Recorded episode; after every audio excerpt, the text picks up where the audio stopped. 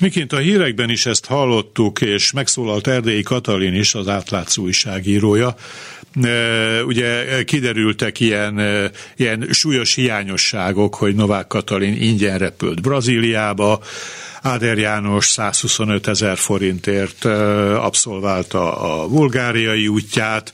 Ezekről tehát volt szó a hírekben. Itt van velünk megint a vonalban Erdélyi Katalin, jó estét kívánok! Jó estét kívánok!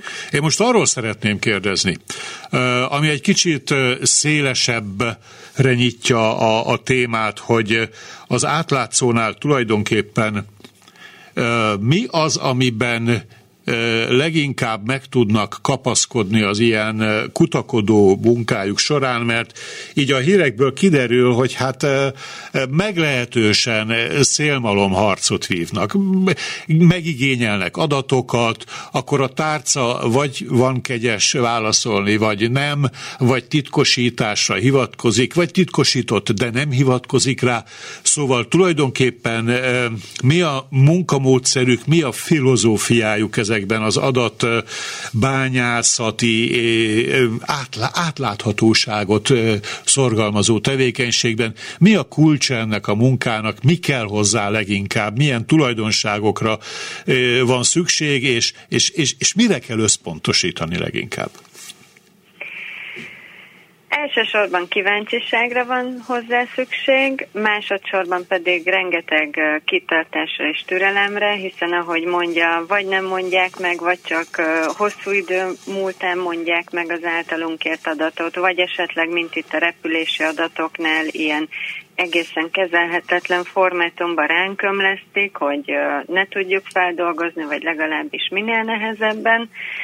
De minket azt hajt, hogy átláthatóvá tegyük a közpénzekkel való gazdálkodást, és azért meg kell, hogy mondjam, hogy minden ilyen ügy egy óriási siker, legalábbis nekem. Tehát itt is egy egész minisztériumi apparátus dolgozott azon hónapokig, hogy minél kevésbé értelmezhető adatokat adjanak ki nekünk. Ugye soronként szkenelték be egy táblázatot, azt újra összerakni, aztán értelmezni, összenézni a különböző hivatalos beszámolókkal és a politikusok Facebook oldalára kitett fotókkal, hogy melyik úton ki volt, és ez egy óriási siker számomra, hogy sikerült. Bármennyire is próbálták megakadályozni, meg tudtam írni, hogy mennyire rettették Novák Katalint például és a tárcák között, az egyes tárcák között tapasztalható-e valamilyen markáns különbözőség? Ugye a, a fegyveres testületek, HMBM, az ember gondolja, hogy őt egy kicsit sarkosabban járnak el, a gazdasági tárcáknál közvékenyebbek, vagy, vagy, vagy semmi érdemi különbséget nem lehet látni? Egy hasonlóságot lehet látni a különböző minisztériumoknál, és ráadásul egy olyan dolgot, ami, aminek nem is szabad lenne megtörténnie. Több esetben előfordult, mert több minisztériumhoz beadott adatkérés vagy e-mailes megkeresés során, hogy nem jött válasz, nem jött válasz, és akkor telefonon érdeklődtem a, illetékes ügyintézőnél, és azt a választ kaptam, hogy telefonon, hogy már megírták a választ, de még a miniszterelnöki kabinetiroda nem engedélyezte az elküldését. Uh-huh, tehát ezt és fel kell küldeni nem oda. Nem semmi, de igen, ez a, ez a hasonlóság, hogy felküldik Rogán Antal minisztériumába, mielőtt kijön a sajtónak a válasz. Aha, igen, tehát akkor ez gyakorlatilag jogállamisági kérdéseket is felvet, hogy...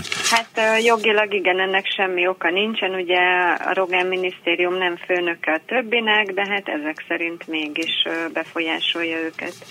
És tulajdonképpen az ilyen adatkérések során mi az a pont, amikor úgy érzik, hogy, hogy valamit találtak, tehát azért egy tárca, hogyha nagyon nem akar valamit elárulni, nem fogja elárulni. Ezt önök be tudják azonosítani, hogy itt van egy hiányzó láncszem? Tehát, tehát néha a sikert csak, a, csak pusztán ennek a, a megtalálása jelenti, hogy hát itt, itt valami hiányzik?